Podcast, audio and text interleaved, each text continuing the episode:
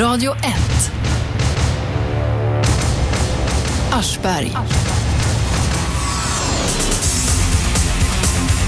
God morgon, god morgon. Aschberg, det är jag det är på 101,9. Radio 1, Sveriges nya pratradio. Ring oss på 0200 11 12 13. Vi ska tala trafikfrågor idag. Magnus Kärrman, tv-tekniker, körde 116 km i timmen på motorcykel. Det var 70-väg. Men det var en nödsituation, sa Magnus i rätten och tingsrätten gick på hans linjen, äh, linje här och friade honom. Det här har sen spritt sig som en löpeld på alla motorcykelsajter och äh, stått om i tidningarna och så vidare. Nu tror kanske en del motorcyklister att det är fritt fram. Vi ska höra eh, med Magnus, vi har med honom här i studion och vi har även Stefan Wahlberg som är juridisk expert, inte minst på alla möjliga trafikfrågor. Radio 1 alltså. Ring oss på 0200 11 12 13. Vi börjar med dig Mange. Eh, vad var det som hände? Ja, jag eh, färdades då på riksväg 73 söderut i höjd med Nu låter det som ett pro- polisprotokoll. Hade du Ja, slagit nej, följe ja, med nej, någon? Men, jag, jag, jag Ja. ska inte läsa innantill. Nej, men eh, jag skulle, om jag, vi ska gå in på detalj, åka till min lillebror i Farsta och eh, Du skulle slå följe med din lillebror. Ja. Nej, men du åkte bara på väg till Farsta. Riksväg Ja. 73. precis. Och eh, jag ligger då i mitten körfältet. Det är tre körfält där, Ja, eller? precis. Och eh, faktum är att jag sneglar ner, eh, digit, eh, hastighetsmätaren är ju digital. Så jag lägger märke Jag till tackar jag. Fint ska det vara. Ja. Nej, men, så att jag har ju koll på hastigheten och sådär. Och eh, i alla fall så eh, känner jag då att en bil eh, ligger väldigt nära i arslet på mig. Och ett år innan så har jag varit med om en liknande incident uppe på Hammarbyhöjden där jag bor. Ja. Där jag fick köra av vägen för att klara mig. Vadå, någon bilist som jagade dig den gången? ja, alltså? just en vit Volvo som det var i detta fall. Oj då. Ja, nej men eh, i alla fall. Och då, eh, ja. Mystiken tätnar. Ja, precis. Nej, men då, eh, med det i bakhuvudet så gasar jag på för att lägga mig i Nej, eh, det, högra klart, det körfältet. är obehagligt att ha Ja. någon som ligger och nosar Ja, sådär. Det, precis. kan, det är Eh, och, och, Sitter man i bil så visst, då eh, känns det ju mindre farligt. Men när man sitter sådär oskyddad på en motorcykel så tänker jag, "Nej, jag gasar undan så får den där idioten köra förbi. Ja. Och just i detta eh, skeende, då står de och skjuter mig med laser. Eller man får inte säga skjuter, det Nej, men de polisen om. mäter hastigheten med laserpistol eller vad det kallas. Ja. Och, eh, ja, och eh, efter eh, några sekunder kommer ju en eh, MC-polis upp eh, bredvid och lägger sig och bara sneglar på en. Jag tänker, "Fan, kan jag klara mig eller liksom, vad, vad händer här? Och sen får han väl information av sin kollega som har stått vid bilen och skjutit där att ja, stoppa honom för det här och det här. Då vinkar och då vinkar han av mig ja. eh, vid avfarten där vid Farsta. Och eh, Och då säger de, hallå grabben, du körde 116 kilometer i timmen. ja, Här får man köra 70. precis. Och, Och jag eh, direkt sa ju som det var, ja men såg du inte biljäveln eh, i arslet på mig? mm. Och eh, nej, de har inte sett du någonting. uttryckte det så fint. Ja, jag alltså. var ju Ja. väldigt upprörd Ja. eftersom eh, jag kände ju, det här kändes ju väldigt orättvist. ja. Att, eh, för jag fattade Men ju. var du rädd för den där bilen? Alltså jag förstår att man är rädd i en sån situation. Att någon ligger alldeles för Det är ju jävligt obehagligt även när bilar gör det. Ja. Men, men du var rädd för någonting och hade bara dragit på för att komma undan. Ja, nej men det var ju, ja vad ska Ja. man säga? Eh, Vad för hände sen då? livet. Okej, då kommer han. Då vill du skriva ut en böteslapp på platsen. Ja, han, han ryckte ju kortet med eh, glädje, eh, kändes det som. Mm. Eh, jag bönade och bad. Kan du inte dra ner detta så tar jag böterna. Liksom. Det är, ja, alltså dra ner det till, vad blir det, 29 för fort. Mm, jaha, så man får behålla körkortet. Ja, precis. För jag tänkte, visst, jag, jag borde ju inte gå med på det, men för att göra lidandet kort. Ja, så erkände du då, men bad om lite Nej, jag rabatt. erkände ju inte det, men jag ku- sa att jag kunde erbjuda mig att erkänna. Om, det, om de uppgav felaktigt att du Ja, men kört då- då- lite långsammare, då kunde du erkänna. Ja, men han sa ju det, jag blir av med jobbet om jag gör det. Så att Ja. då, då sa jag, ja, men då får vi Det väl... blir han förmodligen inte. Men, Vilket inte är men, sant. De, nej, Det är inte det? Det är klart Nej. att det inte är. De får lämna rapporteftergift om det är uppenbart att brottet inte kan leda till fängelse. Till För han menar ju att han som har skjutit med lasern där borta skulle inte gilla att han drog ner hastigheten. Nej, det är ju en intern angelägenhet för polisen. Ja. ja. Ja, ja. Men det kanske är, då börjar kollegorna bråka med varandra. Jag vet, vi vet inte. De tar det på allvar ibland och lite mindre allvarligt ibland. Det gäller att vara, vara trevlig eh, när man träffar en konstapel. Men vad hände sen då? Ja, eh, det var ju rätt kallt där så vi fick ju stå där i 20 minuter och skriva denna långa rapport. Där eh, han då antecknade att eh, jag eh, erkände ju att jag hade kört för fort, för det hade jag ju. Ja. Men Men inte hur mycket under, riktigt. på grund av eh, det, Ja, ja, dessa- du, du, du förklarade skälen till ja, hade så att jag erkände ju inte brott. Nej. eh, vilket framgår i rapporten. Och eh, Stefan, så här. Du, du hänvisar till en nödsituation då. Alltså, det, nöd, eh, ja, ja, Ja, ja, men så, ja. Du ville komma bort från bilen det, och det Ja, ja. gjorde du ju för att du upps, ansåg att det fanns en fara där. Stefan, det, det heter ju att nöd går före rätt. Det Ja. gäller väl i princip i alla situationer? Japp, det är en absolut grundläggande Ja. så rättsgrundsats som gäller även i trafiksammanhang. Däremot har det inte prövats så ofta i svensk rätt, så vitt känt. Utan eh, människor går ju ofta på vad statsmakterna säger här och accepterar vad farbror polisen har för anklagelser och bötesbelopp att komma med. Men eh, även i sådana här sammanhang, när, när Magnus här berättade för mig om vad han har råkat ut för och jag är själv gammal motorcyklist så jag vet att det är de facto riktigt obehagligt att ha en bil i rumpan som ligger och det är också förenat med ren livsfara. Och jag sa, det här är ju en nödsituation, sa jag. Och eh, nöd, en nödsituation då är ju en av de här klassiska eh, situationerna där, där man har rätt att bryta emot lagen om eh, om, o- om ens gärning då står i proportion, Proportion, till, till vad man försöker undfly för fara. Och I det här fallet så gäller det Magnus liv. Och gäller det Magnus liv så har man rätt att, att göra rätt mycket. Va? Ja. Och, så jag hjälpte Magnus här med lite mm, juridik och formuleringar inför Inlaga till tingsrätten. till tingsrätten och eh, åberopade nödrätten då, som den heter. Ja, det var ju rättegång utan rätt, att man behövde vara på plats. Ja, det var ingen huvudförhandling utan man avgjorde Nej, det på men det är handlingarna lite som papper fram och tillbaka. Och då skriver de bland annat så här i domen, och jag citerar. Även om Magnus Kärrmans berättelse förefaller osannolik är den inte så verklighetsfrämmande att den utan vidare kan lämnas utan avseende. Hans uppgifter ska därför vara utgångspunkten för tingsrättens bedömning. Och sen så friar de, åtalet ogillas. Och det betyder att du, du var utan körkort ett tag där. Ja, två månader eh, och det var ju eh, från och med 7 september så det var ju fortfarande en härlig MC-åkartid kvar där på året. Härlig MC-åkartid. Ja, ja, men det var ju fint väder i Man börjar september. frysa som en hund och jag har också haft motorcykel. Det är så jävla det, kallt. det var fan en månad, månad av säsongen jag missade. Okej. Vi sitter här och talar med Magnus Kärrman som körde 116 km i timmen på 70-väg och ju- juridikexperten Stefan Wahlberg som hjälpte honom i en inlaga. Så att Magnus friades därför att eh, det var en nödsituation. Det var en bil som hade kommit alldeles för nära och låg och sniffade honom där bak. Ring oss på 0200 11 12 13. Det här är Radio 1, Sveriges nya pratradio på 101,9. Jaha, och sen så, det här blev ju ett jävla liv om, om detta förstås, i MC-kretsar. Nu trodde alla att det var fritt fram. Eh, ja, eller Liv, ja, Aftonbladets Nej, men liv, det, det spred sig i alla Ja, fall. men kommentatorsfältet på eh, Aftonbladets artikel om detta eh, var det väl ungefär 50-50 när det gäller folk som gillar det och ogillar det. En del tyckte ju tingsrätten var dumma i huvudet och en del, antagligen de flesta mc-åkare eh, tyckte det här var helt rätt eftersom många har ju varit med om bilar. Ja, ja, incidenter och så. Man är ju väldigt oskyddad och Ja, ja. många bilister Det är väl bättre att flytta på sig än att eh, riskera livet bara för att eh, hålla lagen.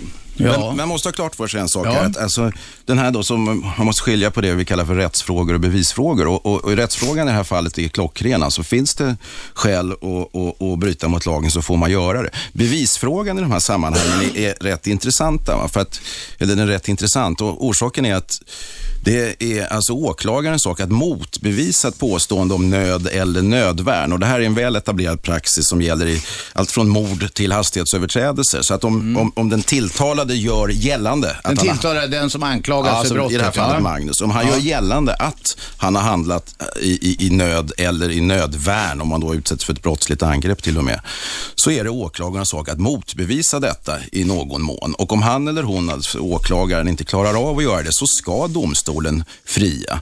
Och i, i det här fallet så har ju domaren gjort sitt jobb. Han har inte alls som många av de här kommentatorerna tyckte då varit dum i huvudet, utan så här är juridiken uppbyggd.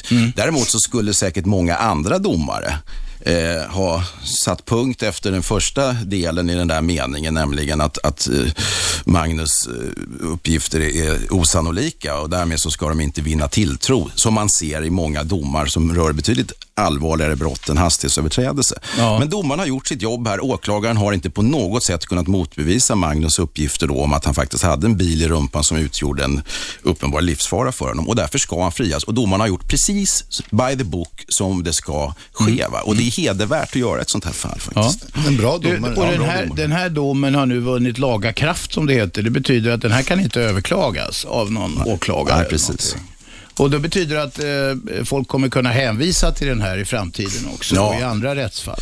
Ja, den, alltså, den har inte samma styrka i sitt prejudikatvärde som till exempel en dom från Högsta domstolen hade haft. Men det är en domstol som har slagit fast det och eh, det är ju väldigt svårt för, för en eh, annan tingsrätt då, i synnerhet eh, inom den här domsagan då, som, som i, i, Stockholm att hävda att för om en, annan, om en annan domstol kommer till en annan slutsats så, så går de ju så att säga emot sin, sina domarkollegor eller sin domarkollega vid Södertörns tingsrätt. Om de nu skulle kunna göra det, för det kan ju hända, Ja, då, ja. Det då blir det ju fråga för högre rätt på Ja, något det är ett klassiskt skäl för att få upp ärendet då till, i det här fallet, Svea hovrätt som skulle ha och, och pröva om eh, det verkligen ett föreligger en nödsituation, vilket de sannolikt skulle komma fram till. Mm. Två, finns det någonting som motbevisar vad Magnus här påstår? Och det skulle vara jättesvårt tror jag, för en åklagare i efterhand att, att nu kunna komma och säga att nej, det låg inte alls någon bil i rumpan på Magnus. Faktum är att han uppgav det ju redan från första början till polisman på platsen, vilket Ja, ja, jag då visst. tycker och ans anser det så stärker hans, hans sak. Det är ingen efterhandskonstruktion i, i, i formell mening. Nej, just det. Trafikfrågor idag alltså på Aschberg, Radio 1, 101,9 Sveriges nya pratradio. Magnus Kärrman sitter i studion. Han körde 116 km i timmen på 70-väg, men friades i rätten därför att han hänvisade till eh, eh, att en bil hade varit uppe och nosat, nosat honom och kört väldigt obehagligt nära bakifrån. Det blev en nödsituation och tingsrätten friade. Juridikexperten, speciellt på trafikfrågor, Stefan Wahlberg är här också. Ni får gärna ringa oss på 0211 12 13. Vi kan svara på en hel del trafikfrågor, eller hur Stefan? Du är närmast, ja, Ja, du ska vi inte överdriva. inte men- fanatisk, men, och det är, det är det många som har haft hjälp av det, så att vi ska inte... Ja, då, parkeringsärenden har jag nog klarat undan en Men- alldeles för många. en fråga- du har räddat en hel del körkort Ja, också. jo, det har jag väl gjort. En Ett fråga. Ja, Om en polis som eh, eh, i liknande situation mäter en på en MC, så, ja, typ samma situation som jag var i då, och ser att det ligger en bil nära eh, bakom denna eh, MC, borde han fria nu? Ja, alltså det är poli- som jag sa, till att börja med så får de alltid lämna rapporteftergift om det är uppenbart att brottet inte kan lämna till, eh, leda till fängelse och det, det samtidigt är uppenbart att en tillsägelse kan vara tillräcklig för att du framgent ska gälla, följa gällande bestämmelser. Men eh, utöver det så har ju polisen som den så att säga, första länken i rättskedjan en skyldighet att följa lagen. Så ser han att det är en nödsituation så, så ska han inte skriva en rapport helt enkelt. Okej. en ringare har vi med oss. Vem talar vi med? Ja, tjena Robert, det är Mika. Tjenare Mika. Tjena, tjena läget. Jo, det är alldeles utmärkt. Kom gärna till saken. Ja, eh, mittfilskörning på trefilsväg. Känns bekant? Det, det låter på dig som du tycker det är problematiskt på något sätt. Ja, något. Du vet, det blir köbildning i princip på mittenkörfält. Hur såg det ut där, Mange? Det, det, det, det kan ju hända att det, var, att, att faktiskt var i innerfilerna låg annan trafik. Nej, nej, för fan. Nej, men alltså, det vet vi. Det, tuta alla bilar som kör på E4 just nu förbi, eh, förbi eh, vad heter det, eh, Upplands Väsby där och krokarna. De har tomt på högerkörfältet. Ja, ja, folk, har en, folk har en fäbless, som det heter, en vilja att köra i mitten. Jag vet inte vad det Ja, beror det- på, om det är något jag- jag revir att- eller om man vill känna sig tryggare där. Man har längre till ja. diket så att säga åt alla håll. Ja, ja. Ja, det verkar inte handla om mitt fall. Alltså. Nej, men alltså generellt sett så är det så att om du ligger i det allra vänstraste körfältet eh, som är till för omkörning, då finns det ett gammalt rättsfall på, på, eh, som är många år gammalt som säger att det kan bli fråga om vårdslöshet i trafik om du ligger i vänster vänster körfält och inte håller hastighetsbegränsningen, alltså det vill säga om du kör långsammare och därmed stoppar upp eh, trafik. Va? Dessutom så är det så att du har ingen aning om som bilist eh, eller motorcyklist eh, vad den bakom varande bilen har för avsikter med att till exempel köra för fort. Så om du vill leka någon form av polis och, och stoppa upp fortkörare så så kanske du hindrar någon från att komma till sjukvård för en hjärtinfarkt eller någon kvinna som ska föda barn och sådär. För man har faktiskt rätt att köra för fort under vissa omständigheter. Men när du pratar om mittfältet där så tror jag att där, så länge man håller hastighetsbegränsningen i mitt, mittkörfältet så, så, så är man safe alltså. Men du retar dig på dem där i alla fall, Mika, är det så? Är du en kille som lever, li- kör, lever livet, eller jag på att säga, i ytterfilen? Är du en sån som lägger dig nära i arslet för, för att du stör dig på dessa mittfilåkare? Jag är yrkeschaufför och jag är, respekterar eh, eh, tre sekunders regeln ganska skarpt. Ja, det är utmärkt. Ja, ja det är bra. Men- det, det där har po- polisen tagit till hårdare tag med det, och det var nog på tiden tycker jag. Det är jävligt läskigt när någon ligger sådär en meter bakom i så höga fart. Men det, alltså det är ju så här alltså att, att man kommer sakta ikapp de här på, som kör i mitten då. då. Eh, jag, jag ligger i högerkörfältet. Jag får inte köra om på höger, det är kö i mitten. Och sen kommer det de som kör snabbare i vänsterkörfältet. Alltså det känns ju helt otroligt att jag ska behöva köra från höger till mitten till vänster för att köra om de här som kör lite saktare än vad jag gör. Och du kör stor lastbil? Stoppar, nej jag snackar om allmänt, alltså det spelar ingen roll. Eh, bil eller vad som helst. Så vad heter det?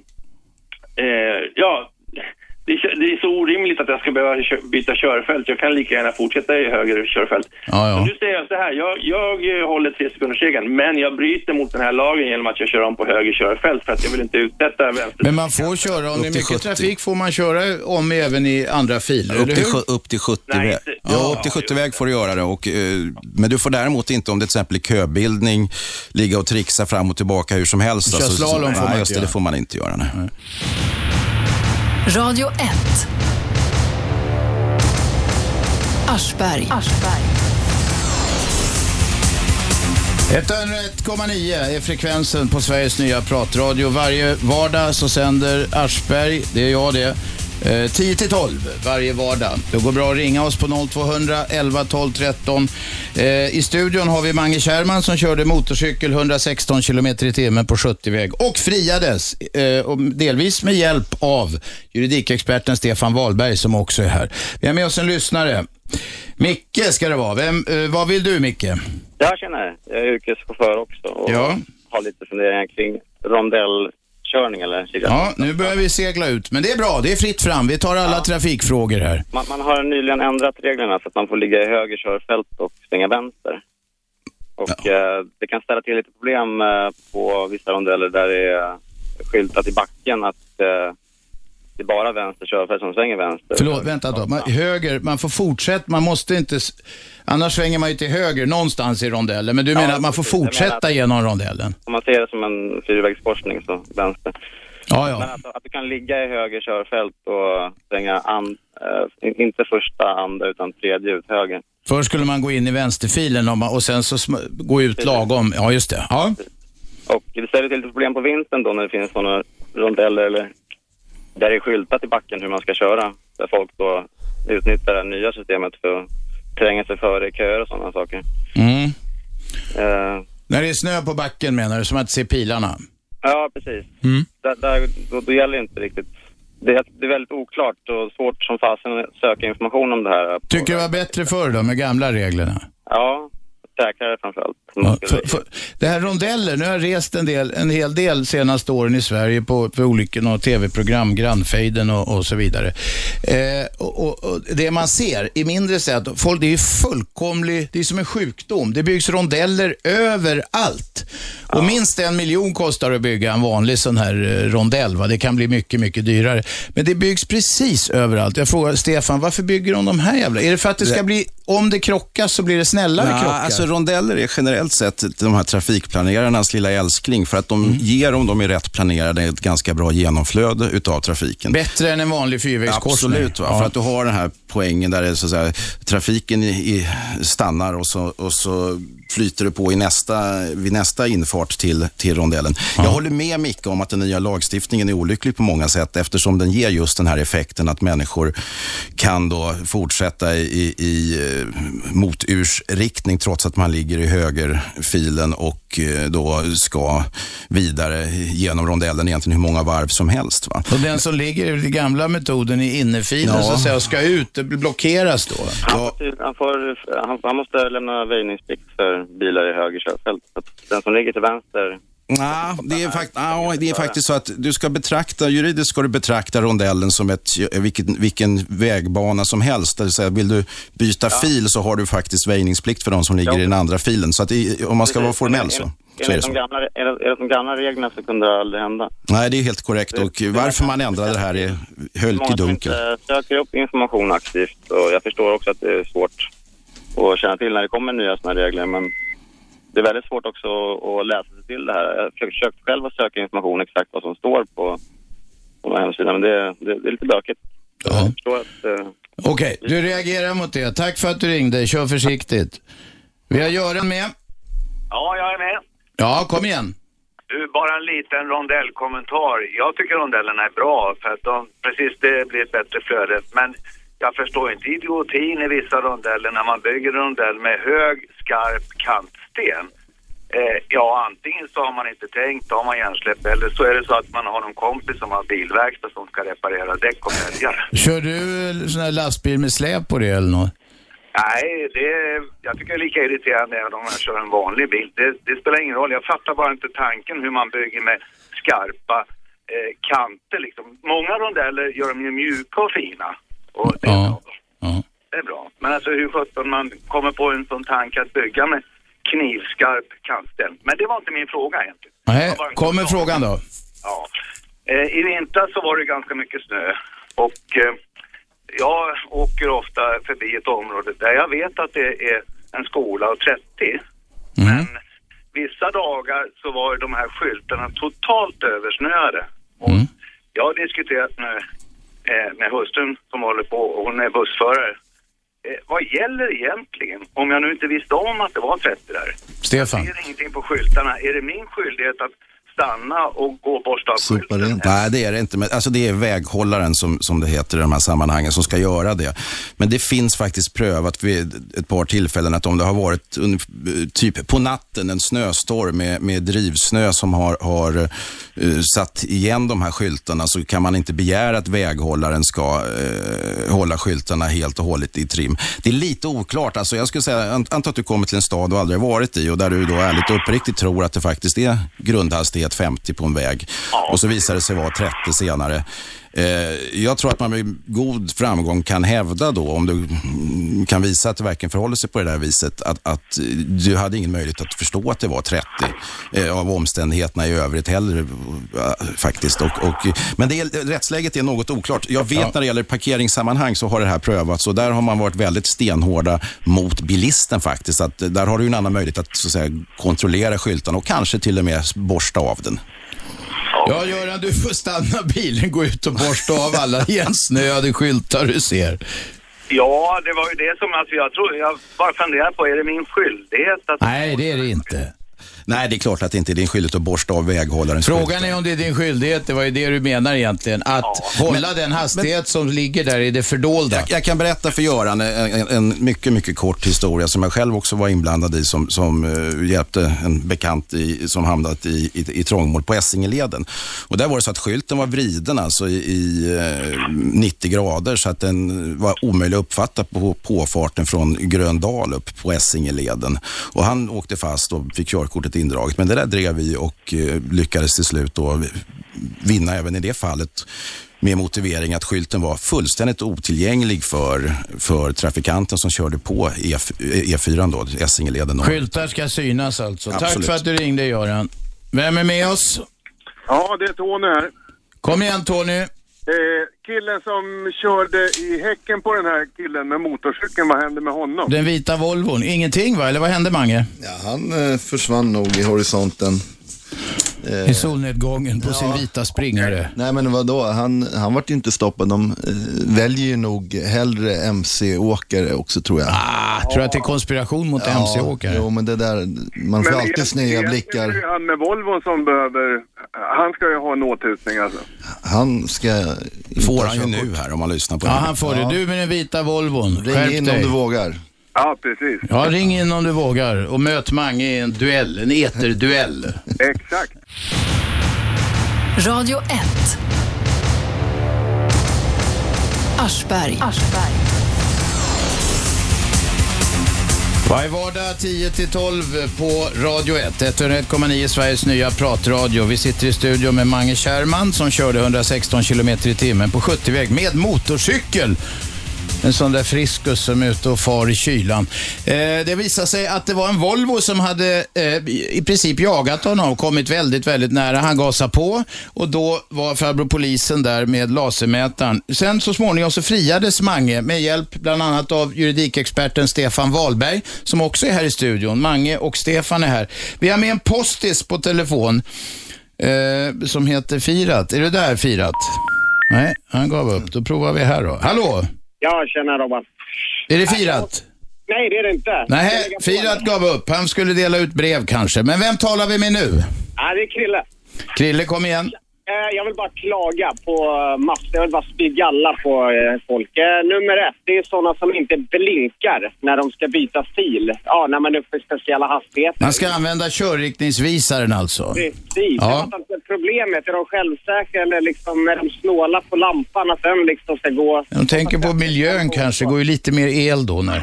Ja, jag vet inte fan. Och sen en till sak. Det är, när, om man åker lite längre sträckor, typ till Göteborg och sånt där.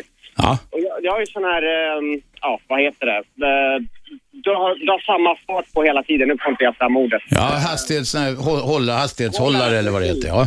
Cruise control. Ja, Cruisekontroll. cruisekontroll. Ja. Det är lite norska. Ja. I alla fall, eh, den där får man ju aldrig använda när man åker till exempel till Göteborg. Jag har testat flera gånger. Alltså, det är alltid någon jävel som ska åka ut då när man liksom kommer där. i Och då måste du bromsa och börja om och ställa in allting. Exakt, det är så Ja. jävla Man kanske skulle ha irriterande. någon slags blinkers för cruise control så folk ser att man har den på. En, en saftblandare i någon grön färg eller något kanske. Ja, jag brukar köra helljuset på dem i arslet, men Ja. ja. ja, då blir de bara sura. Men du vill egentligen slå på den där hastighetskontrollen och sen eh, lägga upp fötterna på instrumentbrädan och ta en tupplur. Precis, det är så det ska vara. Men inte Ja. fan kommer jag göra det alltså. Nej. Det var bara det jag ville säga. Annars, Du, vi tackar för att du ringde. Tack. 0200 11 12 13 kan ni ringa och ta. Vi, vi vidgar allting och kör trafik vitt och brett. En fråga som kom upp här är, Mange, du var med körkortet i vad? Två månader? Ja. Just det. Ni förresten som vill kommentera, gå in och gör det på radio1.se. Mange var med körkortet i två månader. Eh, vad händer nu då? Staten stal ditt körkort i två månader. Hur, hur, Ja. mycket har, hur många miljoner har du begärt i ersättning? Ja, det är ju sjusiffrigt, det är helt klart. Eh, Ja, men seriöst. Nej, nej, jag har inte kommit så långt. Eh, för att jag har ju kontaktat Transportstyrelsen, men de förklarar ju att det...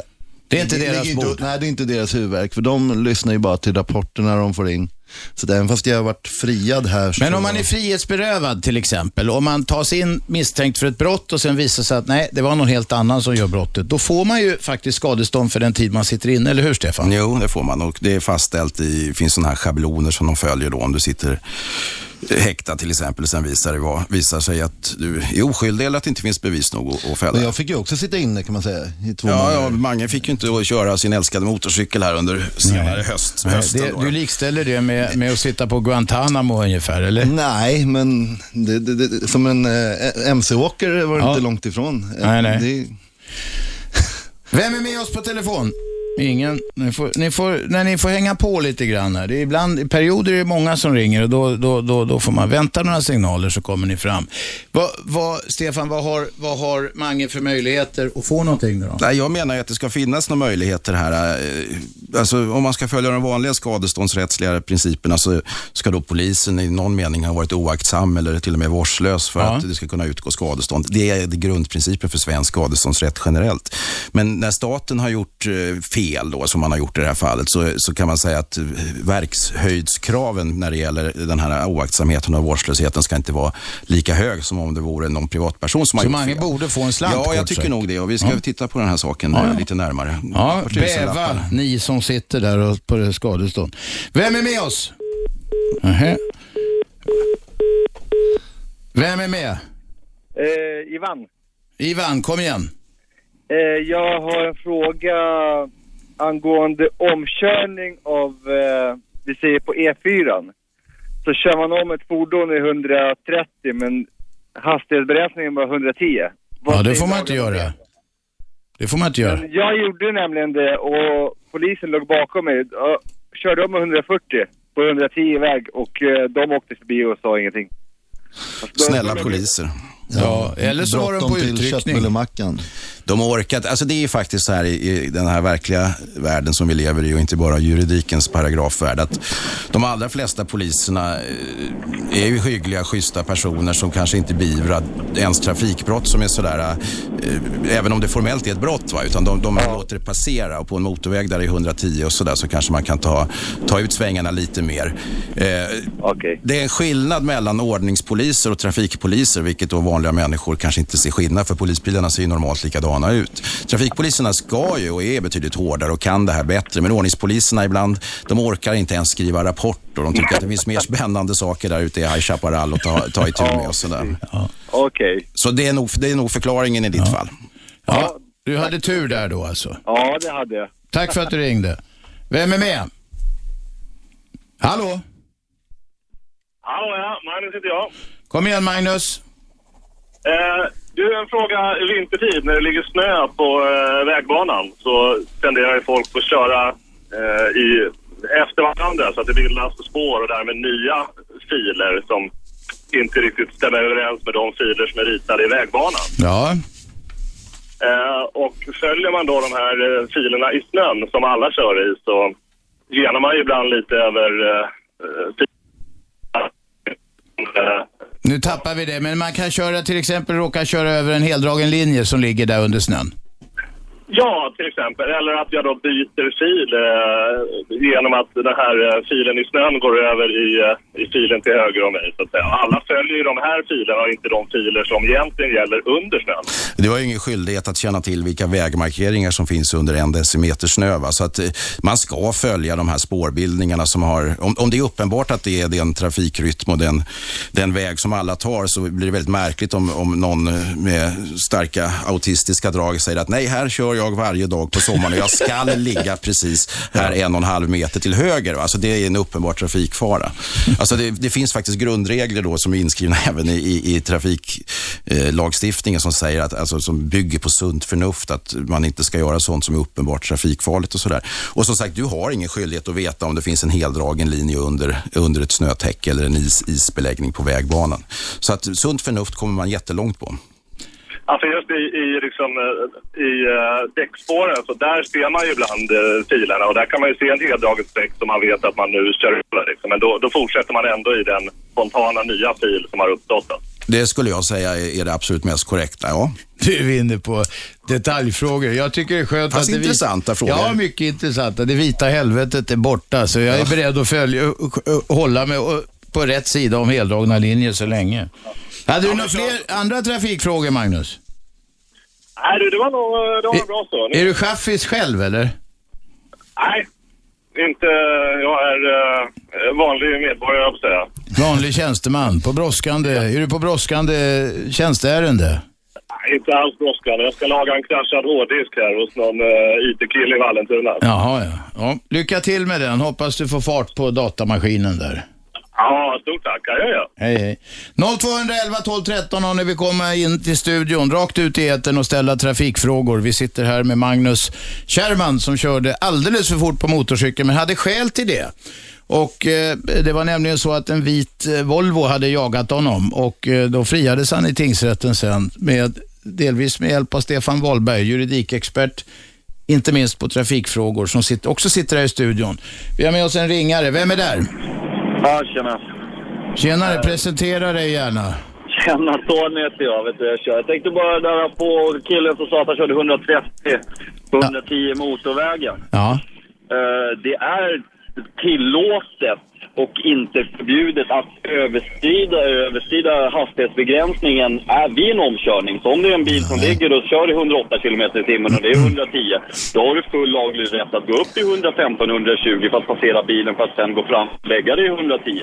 Så om det var så killen gjorde och polisbilen låg bakom, då var det ju fullt lagligt i sig. Är det så, Stefan? Ja, alltså det, de här grejerna bygger ju på normalt att du har en rättssäkerhetsmarginal även i polisernas mätmetoder. Om det nu hade stått någon där så tar man bort så här en 3-4 kilometer i timmen. Men någon allmän laglig rättighet vid omkörning, eh, om det inte är nödvändigt för trafiksäkerheten naturligtvis, att till exempel på motorväg där det aldrig är nödvändigt, för där kan du inte få mötande trafik. Det, det vet jag inte riktigt, vad, vad, vad bygger du det på? Att, alltså någon allmän rättighet att köra för fort när, vid en omkörning. Det är bilskollärare, bilskoleböcker, allting står det till och med. Ja, det var, alltså, jag har en personlig erfarenhet av det, för när jag själv för hundra år sedan tog motorcykelkörkort så fick jag lite kritik ifrån den inspektör som låg bakom mig just för att jag inte gick över 110 km i timmen när jag gjorde en omkörning i samband med min egen uppkörning.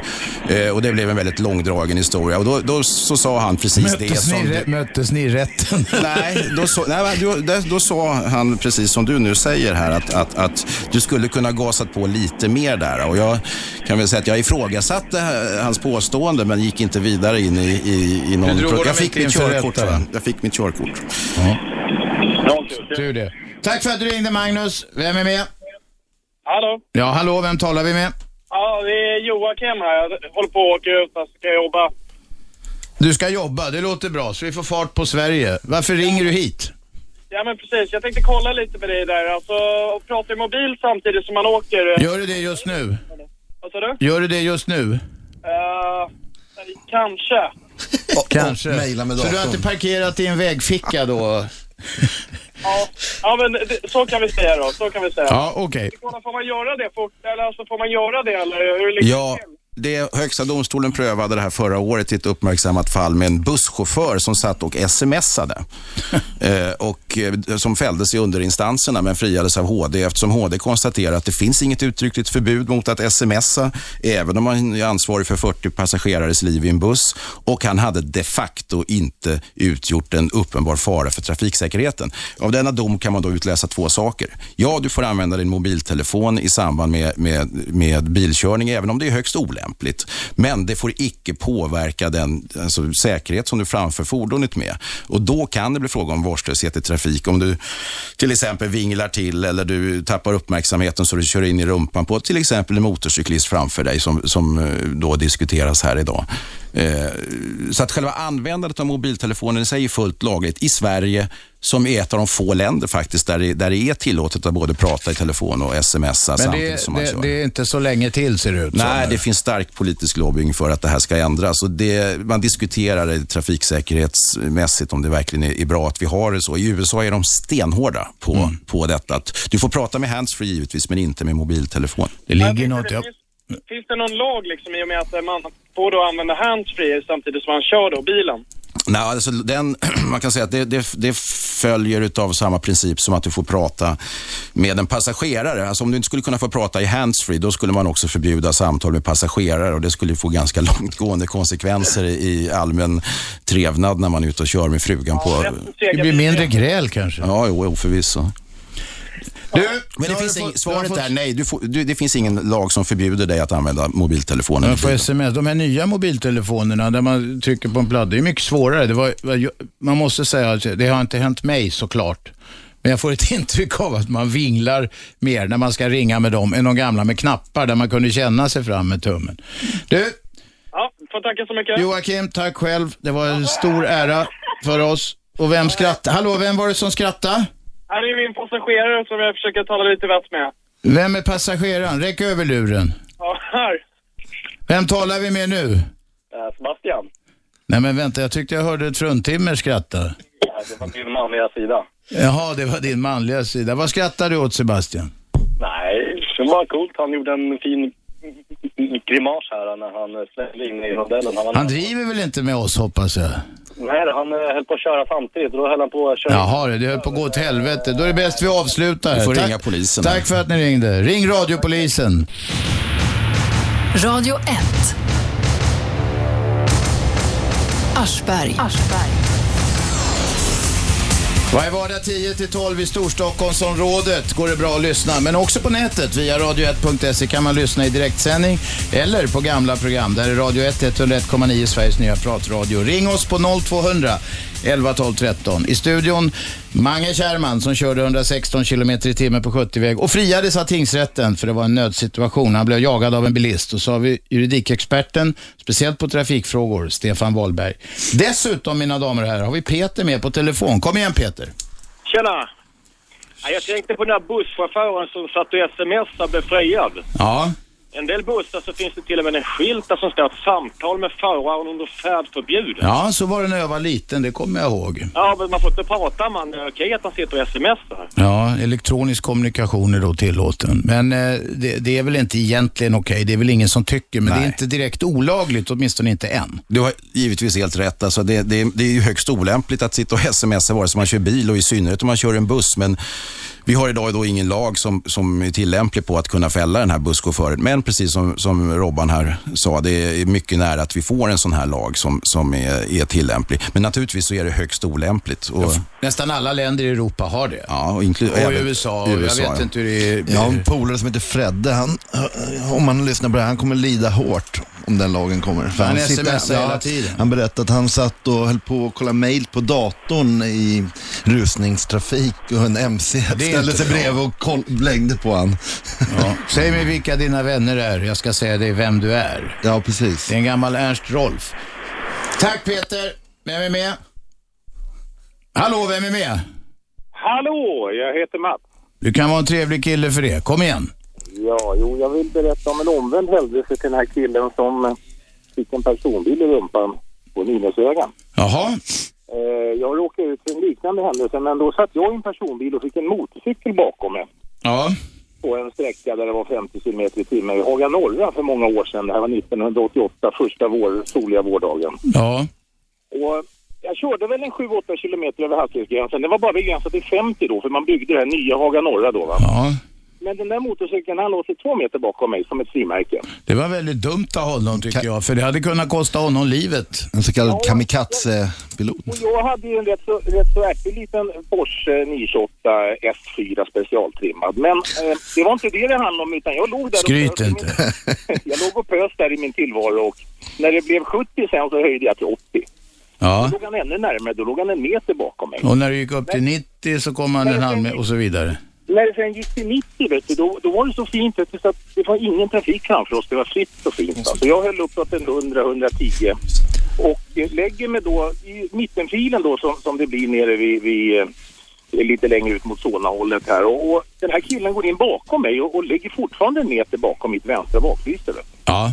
Och vi närmar oss ett par, långtrad, par tre långtradare och jag ska gå ut ytterfilen och köra om dem här. Så jag blinkar vänster, då går han ut, ut utanför mig och markerar. Du, är det här, vart ska vi någonstans? Ska vi åka ända till Kiruna? Hör du ska alla Mats, det detaljer. låter ju lite så här... I nuläget, I nuläget är vi vid Helenelund, avfarten. Okej, Jag, jag har ju då en rätt så kvick bil, så jag kickar ner en växel och... nu skryter du igen. Nej, jag skryter inte, det här är verkligheten. Okej. Jag gick ut ytterfilen framför den här killen. Och jag höll väl då en 120-130 på den här 90-vägen. Med den påföljden att han, när jag börjar passera de här tre långtradarna, då går han ut till vänster om mig, alltså på vägrenen där jag ligger. Så har jag en, en vägren som är ungefär en meter bred mellan vita streck och, och, och räcket. Körde han om då? då? Där ligger han och stannar vid mitt vänstra, vid min backspegel och tittar in emot mig ett antal gånger med vridet huvud. Och det här är alltså en civil röd motorcykel, BMW nyare modell. Och jag tänker så här, den här killen kommer köra ihjäl sig. Antingen så händer det någonting från hans sida eller så kör han in i min bil. Mm. Så att jag, då tappar jag tålamodet så jag växlar ner och så kör jag från honom helt enkelt. Ja, nu Men, skröt, men hallå, Mats, nu skröt du igen. men Mats, jag har både själv kört motorcykel och Porsche för den delen också när jag var ung. Nej, men nu skryter han Nej, eh, och, och, och det låter ju lite din berättelse Ja, så här. Kaka söker maka. Va? Alltså, eh, det, han, var, han uppträdde uppenbart olämpligt, men det sätt som du körde på låter inte sådär jättebra heller. Dels körde du för fort och sen vägrade du släppa fram ett fordon som låg bakom. Vem vet, han kanske var på väg till sjukhuset på motorcykel. eller vet hade du, i, mina, skäl, I mina öron framstår det där som vanlig enkel pittmätning. Till, so till saken hör att när jag sen svänger av i Sollentuna då blir det en kraftig blockering av civila polisbilar med mera. Och eh, de tar in mig till, eh, till Sollentuna-polisen och påstår att jag har kört för fort. De har mätt mig vid tre tillfällen, bland annat eh, 58 kilometer på 50-sträcka, 79 kilometer på 70-sträcka Ja, du minns detaljerna väl, fast det var 88. och 286 kilometer på 90-sträcka. Vad har du för bil idag? Idag åker jag eh, Chevrolet. Det är bra det. Men var, du, var det en polismotorcykel civil alltså det här? Stämmer. Det var en civil motorcykel. Han var känd för taxidödaren. Han stod alltså Höga Norra jämt och plockade taxibilar. Nu, nu till saken hör att när jag kom in så, så, så gjorde jag en motanmälan för grov vårdslöshet i trafik mot den här motorcykeln. Och, och jag tyckte att när jag fick reda på att han var polis, då var jag rent ut sagt förbannad. För så kör man inte som motorcykel. Om man hade varit huligan eller, eller tom i huvudet, det är en sak. Men i det här fallet så var en polis, jag tycker han kan inte... Han kan inte Jag har aldrig hört talas Fast så finns det civila Ja, ja. Oh, ja. polismotorcyklar. Statsmakterna gör allt för att kunna beivra dessa hemska brott som vi begår på, på vägen. Ja. Men hur mycket, förlåt, förlåt Mats. Eh, hur mycket var du uppe i som mest? Sa du 286? Nej. 286 kilometer i timmen. Körde du 286? Ja, de klockade mig på 286. Jaha, då var det dig det stod så mycket om i tidningarna vid ett tillfälle. Var det Mats, så? du är lite Ja. glad att få berätta det här också. Nej, det är jag inte. Men men all, allvarligt talat, kan du, kan, du, kan du med väldigt eh, god nattsömn tycka att det, är, eh, att det är olämpligt att polismotorcykeln körde på det där sättet när du själv framför ett fordon i 286 kilometer i timmen? Ja, jag blockerar inte honom och jag försöker inte Nej, på något men alltså det är en hastighet som... sätt trycka in han i vägrenen. Det är en hastighet som oavsett körskicklighet så är det ingen normal människa som behärskar den, i varje fall inte i allmän trafik. Va? Så att, eller hur? Va? Det hänger ju på lite vad det En hastighet som krävs Ja, för jo, jo, som sagt, jag, jag har själv kört Porsche så jag, jag, jag vet, jag har dragit upp den i, i, sådana hastigheter på på. Tullinge eh, flygplats en gång. Men, men alltså, Gullring 1958 gjorde 250 kilometer i timmen och den satt man bekvämt i då. Enligt uppgift. Jag har inte åkt en sån själv. Men, Men, men vänta, Mats, Mats, Mats, jag vill Mats. komma till, det, här, Ja. det som är intressant i det här sammanhanget när jag kom in på polisen... Det går inte att få stopp på den här ringan. Ja, fortsätt en stund till Då, då. fanns det något som heter medborgarvittnen. Så då frågade de mig, vill du ha medborgarvittnen? Självklart, sa jag. Så jag fick tre medborgarvittnen som var med under mina förhör. Och de förhören som polisen hade med mig och det som den här utredningen då mot polismannen. Och vet du vad, vet du vad summan av kardemumman blev? Nej. En månad senare fick jag tillbaka mitt körkort. Ja. En månad senare. Det- Och allting var skrivet. Oj, oj, jag förstår inte. 286 kilometer och du klarar dig med medborgarvittnen. Vi, vi får gratulera. Radio 1. Aschberg.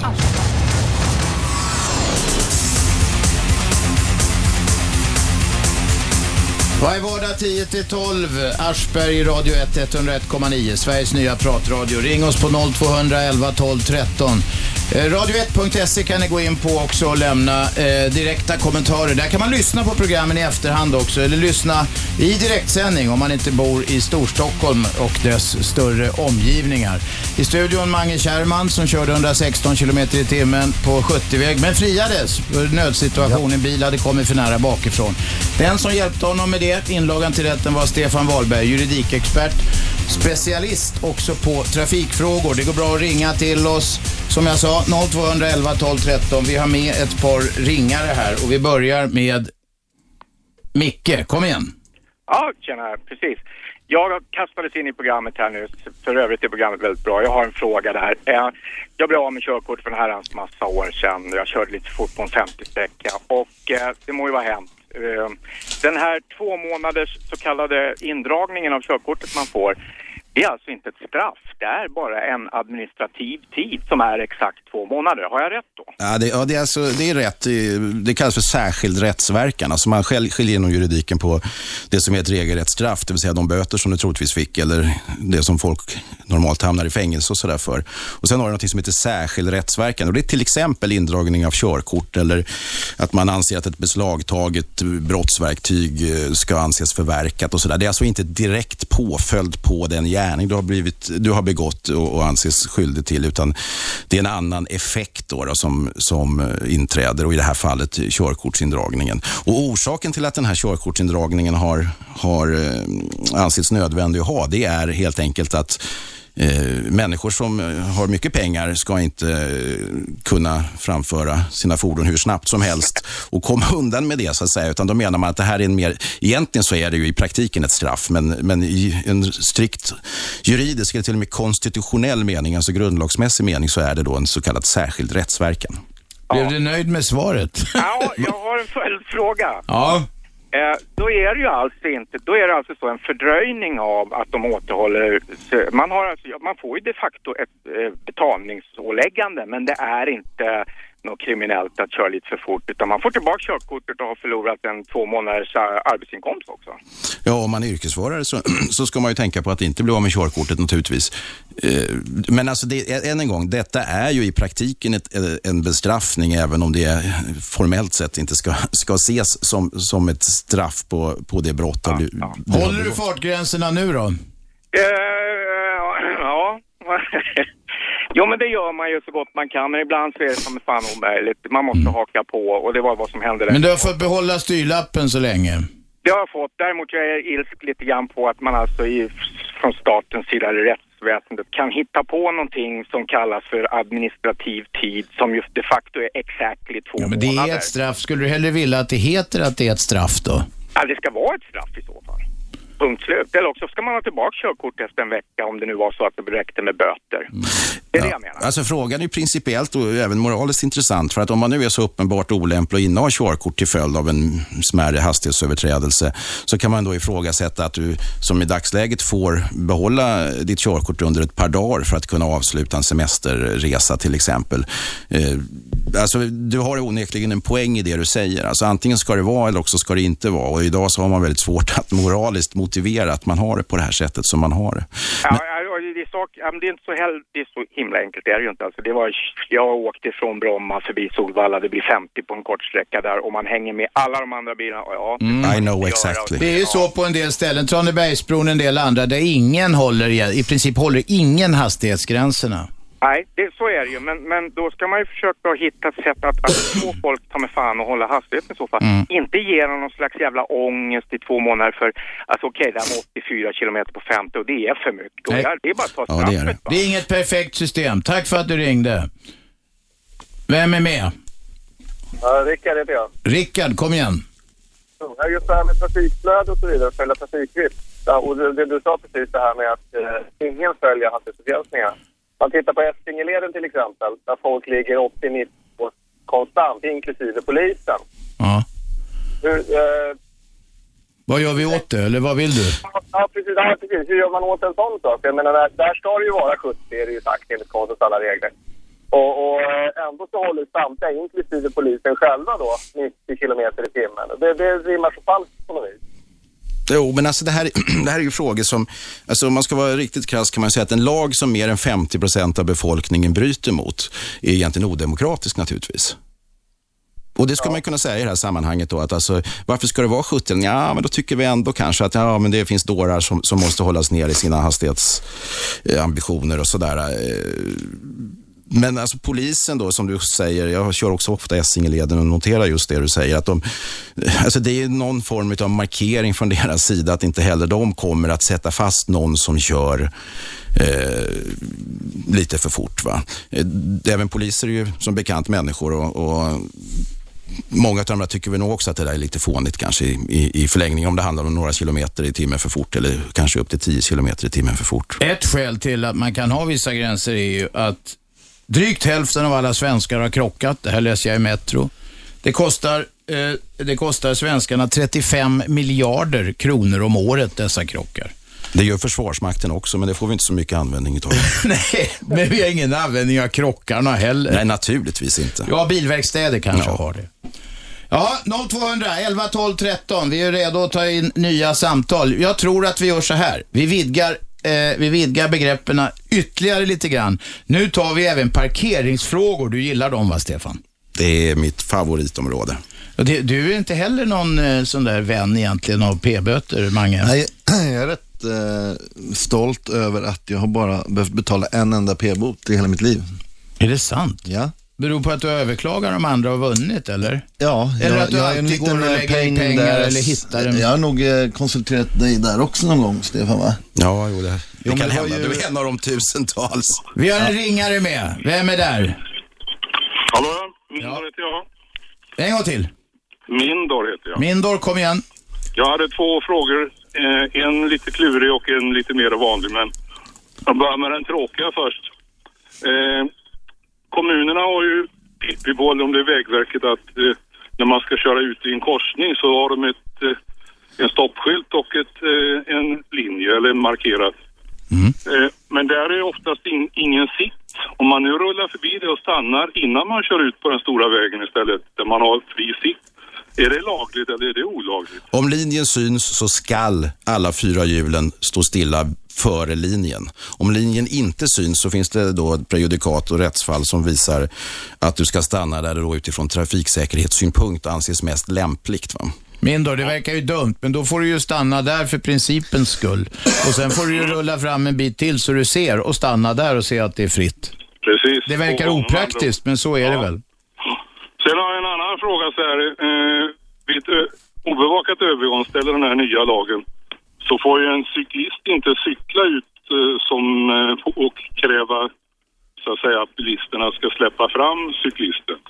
Är det rätt uppfattat? Ja, i princip så är det rätt uppfattat. Alltså, det är en oskydd, det är en o, han är, även cyklisten är då en så kallad oskyddad trafikant. Men det beror lite grann på omständigheterna. Han har inte riktigt samma rättigheter som en, som en gångtrafikant. Men, men om, kör, alltså om, om cykelbanan går ut på ett sådant sätt som den kan göra i vissa sammanhang, att den är och, betraktas som en övergång, då, som ett motsvarande ett övergångsställe, så, så ska normal trafik, alltså i bilar, då lämna företräde. Ja. Ja, jag pratar inte om cykelbanan, jag pratar om ett övergångsställe på en, ett övergångsställe på en gata. Ja, du får inte cykla på ett övergångsställe. Nej. Men, men, eh, är det, men man, när man har en cykel då framför man ju ett fordon. Ja, absolut. Även en sparkstötting är Kan du fordon, eller definitionen hur? på ett fordon? Och det betyder... Vänta, vänta, lyssna Mindor. Nu ska Stefan briljera lite. Nej, nej, nej, du har helt rätt. Alltså, ett fordon är varje anordning på band, hjul eller medare som är inrättat för färd på marken och icke löper på räls, som det står i lagen. Man framför ju fordon även om man leder cykeln. Ja, det gör Med man. andra ord, med andra ord så, så kan man stå jättelänge och vänta om man håller sin, sin cykel och tror att man ska få företräde på ett övergångsställe. För det Ja, fast om du leder... Nej. kan man inte få det då. Nej, fast om du, Nej, fast om du leder en cykel, då, då får du, du får ju leda den över övergångsstället och då är du i, i lagens mening gångtrafikant och då ska bilisterna lämna Man för. fast, fast Ja. man framför fordonet. Fast du framför det inte då i den mening som är, är alltså det, det praktiska utförandet, om vi säger så. Utan du, alltså det är precis så som man ska göra. Alltså du ska gå av cykeln och leda den över övergångsstället och inte cykla som, som kanske då, må- väldigt många gör. Men, och då är du gångtrafikant och följer lagen och då skall som grundregel bilisterna lämna företräde. Det där har ju för övrigt Robban illustrerat väldigt eh, bra för ett, 15, 15 år sedan i Ja, TV. då var det fanns ingen som helst respekt för fotgängare på den tiden. Det har blivit lite bättre faktiskt i Stockholm. Du kan se, en, om du leder cykeln, det är ungefär som om du går med en barnvagn. Va? Ja. Men här, en, en sista synpunkt här, det är att eh, Eh, för mig så tycker jag att det har blivit mer och mer så här de sista åren att polisens främsta uppgift idag det är att bötlägga trafikanter på de mest horribla sätt därför att det är säkra pengar in i statskassan. Det är mycket billigare än att jaga kriminella som in, ändå inte har någon fast adress. Ska de inte uppfylla någon EU-kvot, Stefan? Nej, alltså, alltså Jo. man kan ju uppleva det så här och jag är en av de första tillskyndarna till ditt resonemang om att statsmakterna gör det väldigt lätt för sig när man jagar trafikanter och hedliga medborgare. Samtidigt vet vi att det finns ett, ett eh, stort behov av att hålla trafikbeteenden i, i, i skick och sådär. Eh, men visst, alltså, för all del kan det upplevas så. Och jag tror snarare att eh, det, är en fråga om att plocka in, eh, vad ska jag kalla det för, poänger till varje enskild polis distrikt eller enhet än att få in pengar till statskassan. För det där kommer ju inte till poliserna till gang på något sätt, utan det går ju in till Anders Borgs stora feta kassa, kassaskrin någonstans.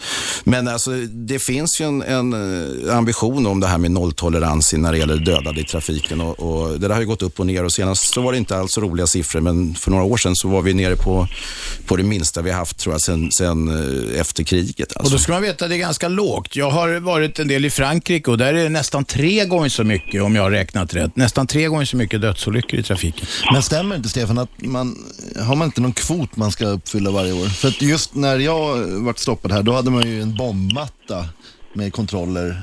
Eh, Ja, alltså jag, tror inte, jag, jag, jag tror inte det finns något särskilt antal som man ska man står ju fan ha. inte på vintern och kollar heller. Det, det är liksom när det är varmt och skönt. Ja, så är det ju, men det är ju rent Trevligare att jobba ute Ja, Ja, men det är väl viktigt att ha koll på hastigheten även under Ja, kalla och det, det är absolut. Alltså, däremot finns det, måste man nog försvara trafikpolisen lite, för de har, det kan vara förenat med direkta livsfaror att försöka stoppa eh, bilister om det är blixthalka till exempel. Va?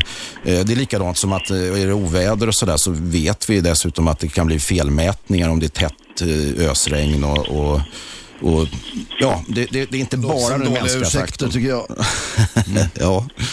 Mange, du vill avskaffa trafikkontrollerna helt eller? Nej, men man ska ju eh, göra det lika mycket alla månader om året.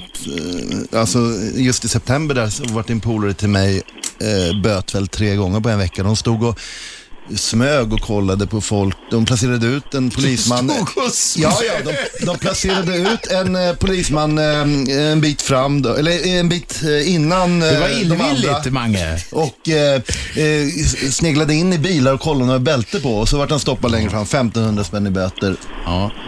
Lindor, tack för samtalet. Va, vänta nu Mange, vi måste ta, vi måste ta och bena upp det här. Det, det, de är illvilliga alltså? Ja, nej, men alltså när de står och smyger i buskar och kikar in i bilen och ropar till kollegorna längre fram. Ja, där har vi en utan bälte. Du tycker Haffa. de ska Fast det är ju göra det? polisens jobb Jo, jo, men... eh, Och smyga, va? Men någon ordning måste det vara, Men eller? alltså det finns ju en Det där poäng. ska han fan stå och göra en eh, dag när det är 23 minus också. Jaha, så att det blir rättvist. Ja, de ska ha sin Det är väl pina lika också. viktigt att ta på sig bältet under kalla månader. Framförallt så borde man styra om resurser till kolla rat, rattonykterhet istället för, Ja. för hastighetsöverträdelser. Radio 1. Aschberg. Varje vardag 10 till 12. Idag är det trafikfrågor och det är många som ringer till oss. Mange Kärrman är i studion, motorcyklisten som friades efter att ha kört 116 km i timmen på 70-väg. var en bil som hade jagat honom. Och Stefan Wahlberg, vår juridikexpert som sitter i studion idag, han hjälpte Mange med inlagan. Med oss på telefon har vi Birgitta, kom igen. Ja, eran älskling där på Radio 1. Jaså, ja, ja det kanske det är. Men kom med ärendet.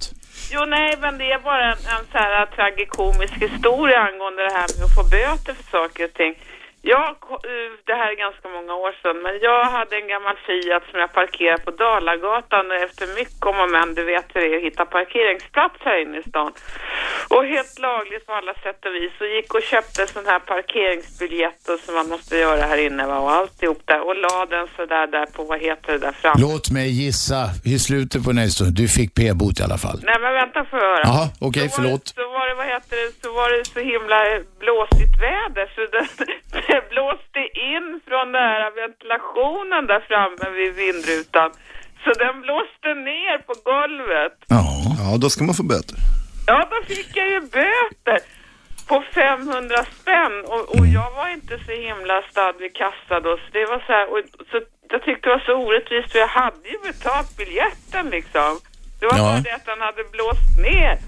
Men då var det så här att då ska jag betala de här böterna först. Det ska man göra även om de är uppenbart felaktiga och så får man eventuellt tillbaka pengarna. Men du, vad hade du, var det någon speciell Fiat ombyggd med superventilation eller vad var det för något? Nej, det var en liten jävla skitbil alltså. Ja. Men nästa gång, gå och vrid på skylten som förklarar att det är P-förbud. Nej, nej, nej, Mange, nej. Mange. Vi ska inte uppmuntra folk till att göra olag. Man får inte göra nej. åverkan på kommunala... Konstant en tejprulle i bilen så jag tejpar fast den där eh, biljetten. biljetten. Mm. Men Birgitta, det är faktiskt så här att jag tycker att det här är olyckligt läge vi har hamnat i för att eh, när det gäller just den kommunala trafikövervakningen så har högre instans, hovrätt eller HD vid ett tillfälle slagit fast just det att, att eh, en uppgift från bilisten i fråga om att det fanns en biljett väl synlig i, i framrutan, den räcker inte om detta står emot eh, ett påstående från då lapplisan om att det inte fanns en biljett.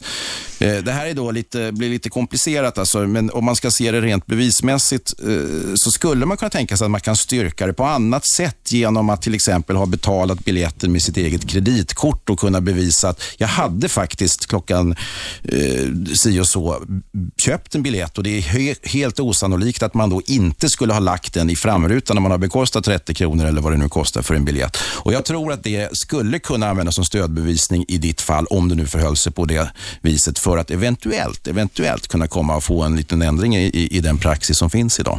Alltså i mitt fall här så hittar jag ju biljetten ner, ner, nere på, på golvet i bilen. Men det kan ju ha varit någon annans Precis, biljett va? säger de då. Ja, och då skulle jag, först skulle jag betala böterna på 500 kronor som jag hade helst sluppit för jag hade lite taskigt ställt. Och sen så skulle jag då överklaga alltihop det där och skicka in biljetter. Nej men det är ju bara sådana som Stefan som orkar det. Han, för honom är det nästan ett nöje och det ska Och en del vara glada för. Ja men Mange också här.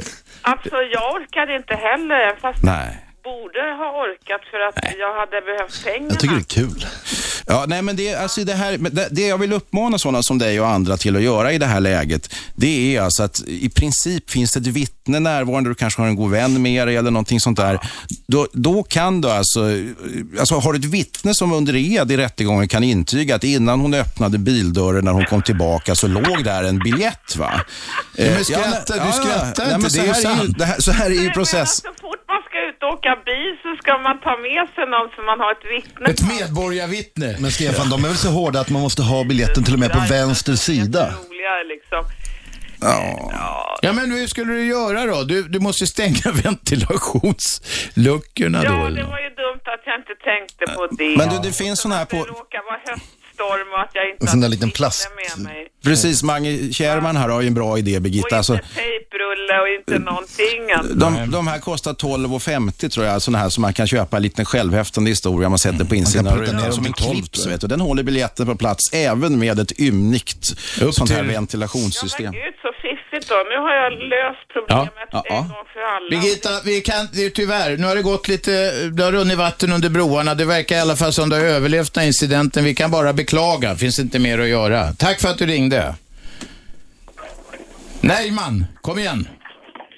Ja, alla pratar om hastighet, men jag kör buss själv och jag sitter i en hög fordon. Men jag ser att folk som smsar på bilen, folk till och med hade laptop på ratten, på ratten, folk som borstar tänderna på bilen och Borsta tänderna också? Ja, det har jag sett. Jag har sett så många grejer. Han har nog sett min polare Fredde med laptop på ratten. Om jag, om jag berättar för dig, alltså folk gör allt i bilen. Idag bil blir uh, allt, kontor, de gör allt. Och det är ingen som säger någonting. Det är bara ni alla pratar om hastighet.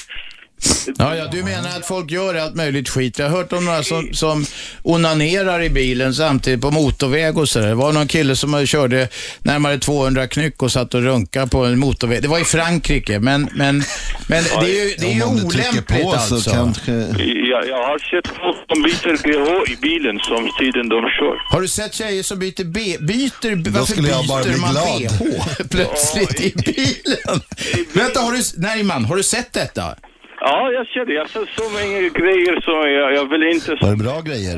på, på radion.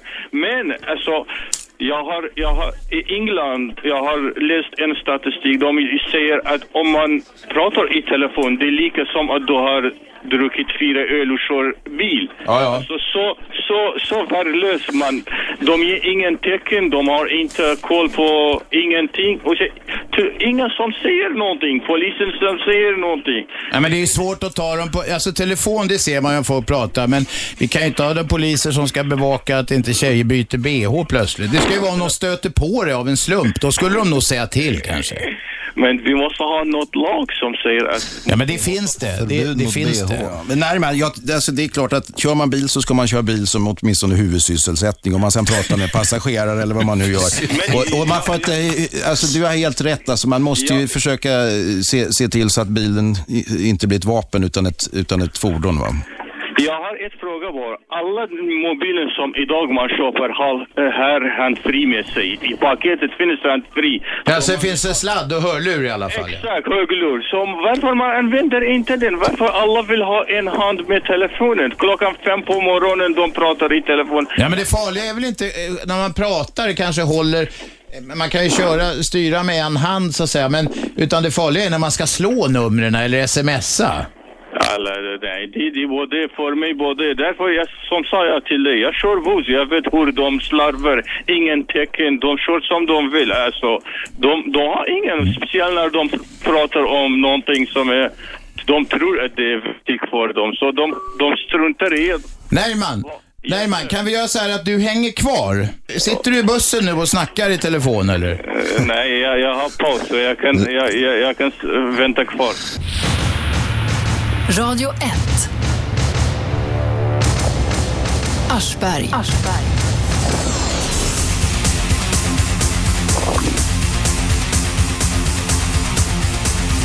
Just det, varje vardag 10 till 12, Aschberg Radio 1, 101,9 Sveriges nya pratradio. Ring in på 0200 11 12 13. Nerchman är med oss. Jajamän. Nerchman som har sett folk byta bh, sett folk surfa med laptop. Vad är det mer du har sett? Nerchman är alltså busschaufför och ser bilister göra de mest underliga saker eh, i sina bilar.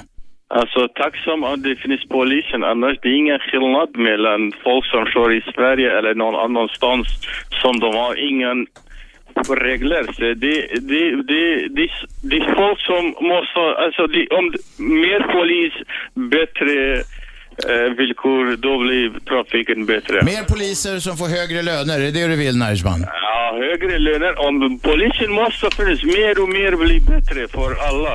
Har du sett bilister som i mitt fall eh, ligger jättenära MC-åkare i, i bak? Alltså den som jag, jag efter fem år busskörning, den som jag, tjejer kan inte parkera. Tjejer kan inte parkera. Okej, nu tar vi lite fler, fler erfarenheter från Nerchman. Det, det, det där, tjejer kan inte parkera. Alltså, unga man, de vill, de vill visa att hur de är, alltså de, de, de lägger i deras soffa istället, de sitter, de tar eh, stolen längst bak, en telefon i handen. Ja, ja, rolling. Eller hur? De lägger och lutar sig långt bakåt så de knappt når ratten och så sitter de och snackar. Eller, i telefon. Ja. De, tror, att det är deras pappa som har shop. du, det var tjejer kan inte parkera. Unga killar, de, eh, de eh, halvligger och pratar i telefon. Vad har vi mer för kategorier? Äldre människor, Äldre människor. pensionärer. Pensionärer, då, då man måste ha uh, foten på broms alltid. Ja, men de kör ryckigt, eller?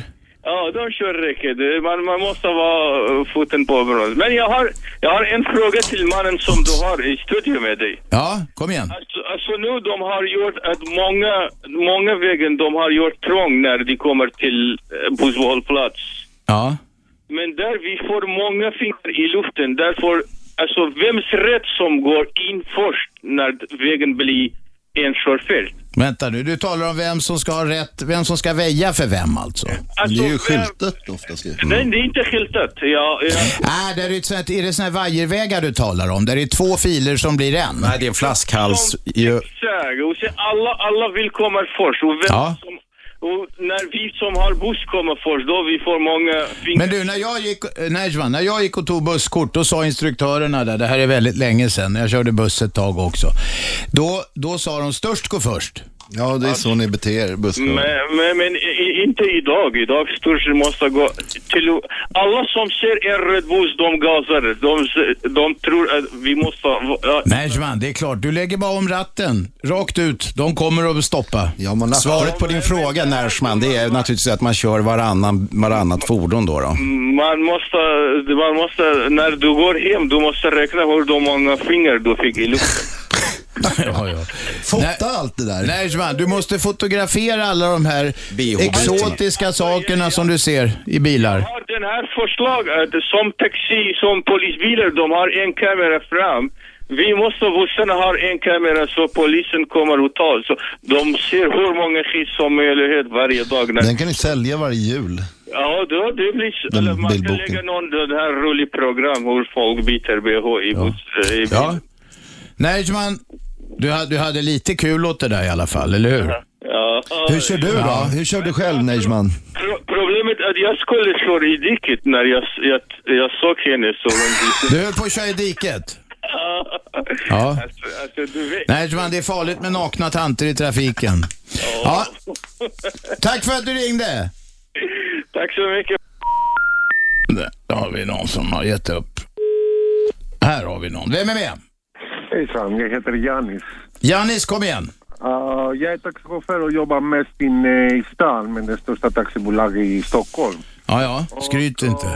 Det som eh, jag ville säga, det värsta mardröm, speciellt för oss tycker jag, taxichaufförer, är eh, cyklisterna inne i stan. Cyklisterna, de skiter i alla regler och Håller bara med. chansar. Ja. Precis, precis. Eh, Problemet är att de tänker som gående och de tänker inte att de kör, eller cyklar man kan säga, med fordon i trafik.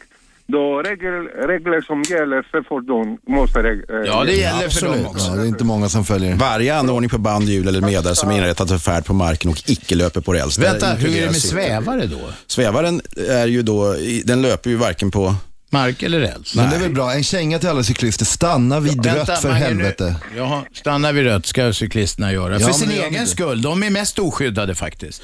Ja, det, det som jag ville säga, det finns tre exempel till exempel. För, först av allt, eh, de stoppar inte med, på rött ljus, som ni sagt. De respekterar flera gånger, har- jag har sett, de, som de respekterar inte eh, gående stället. Nej, och det tredje, kvällar, speciellt nätterna, tjejerna som har höga klackor och smsar och cyklar samtidigt. Som har höga klackar och cyklar och var det det du sa? bh. Men vänta, de cyklar med höga klackar, vad spelar det för roll då?